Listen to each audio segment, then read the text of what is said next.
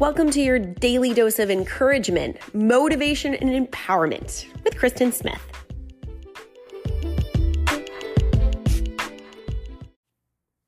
It's Valentine's Day.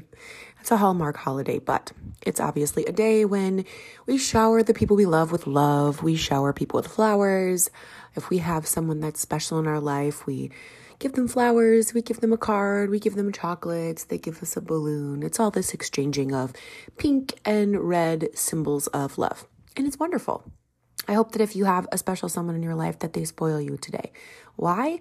Simply because any day is a good opportunity to spoil and love on the person that you love. Period. And we should obviously be loving on each other every single day, but I'm all for a holiday that focuses on love. I'm all for any opportunity to show love to the people that we love. Life is short, it can be gone in a blink. I just read a LinkedIn article, um, a guy who's 26 who has ALS and he just retired.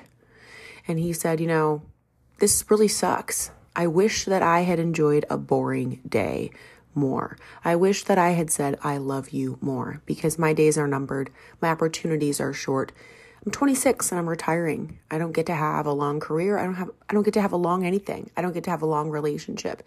And it really hit me hard this morning to just think the people that I love, I don't know how much longer I have to love them. It's not always about, you know, getting love. It's not all about feeling loved. It's about the people in my life that I am lucky enough to look around and see and appreciate. I want to love them as much as I can while I am still having my human experience on the planet. So, today on Valentine's Day, I hope that you look around and see the people that you interact with that care about you and that you have the privilege and opportunity to see and to love. When people let you see them, they show you their belly, as it were.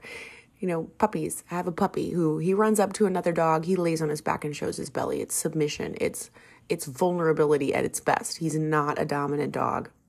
And when we have a relationship with people and they're willing to show us their belly, to be vulnerable, what a gift that we get to see their soft spots, their their vulnerable parts, their squishy parts, and then we get to love them.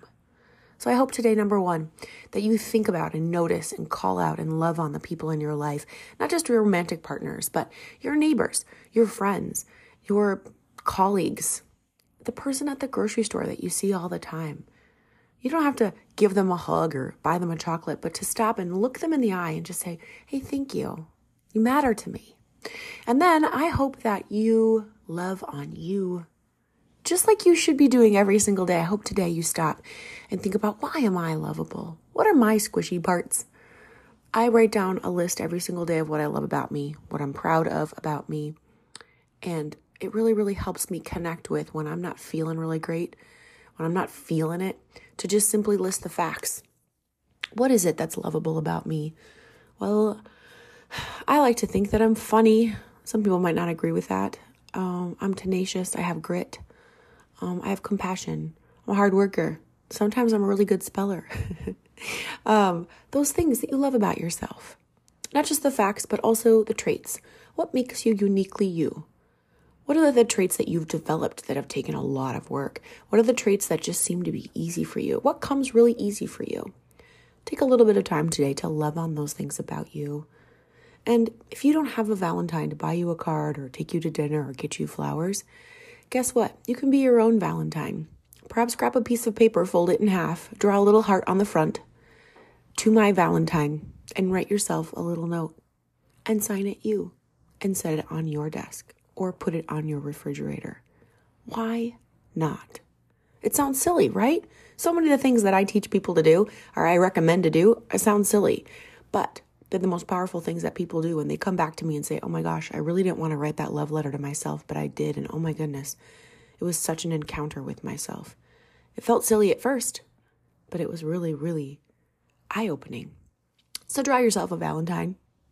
One thing that I've done for many, many years in a row my sister was single for a long time, a long time.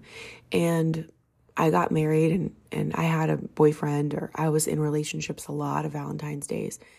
And I decided, you know what? I don't want my sister to not get a Valentine on Valentine's Day. I know it's a Hallmark holiday, but no matter where I have been, I have sent her a Valentine flowers or I use Instacart and I just order from a grocery store and have it delivered to her work some gelato and a card or maybe a book, something so that she gets loved on on Valentine's Day from her sister.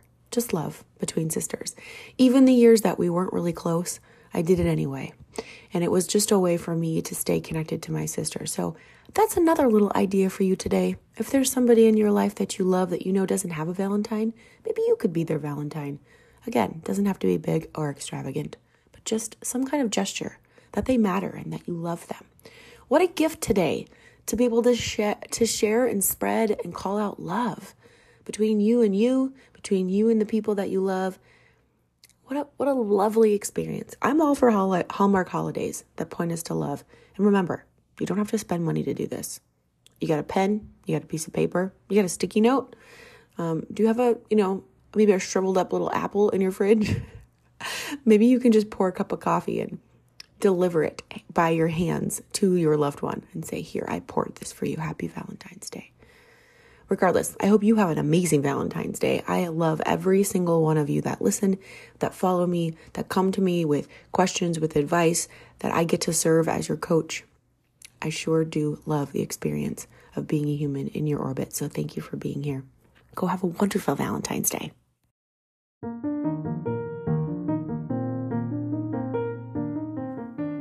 Did you love this little episode today?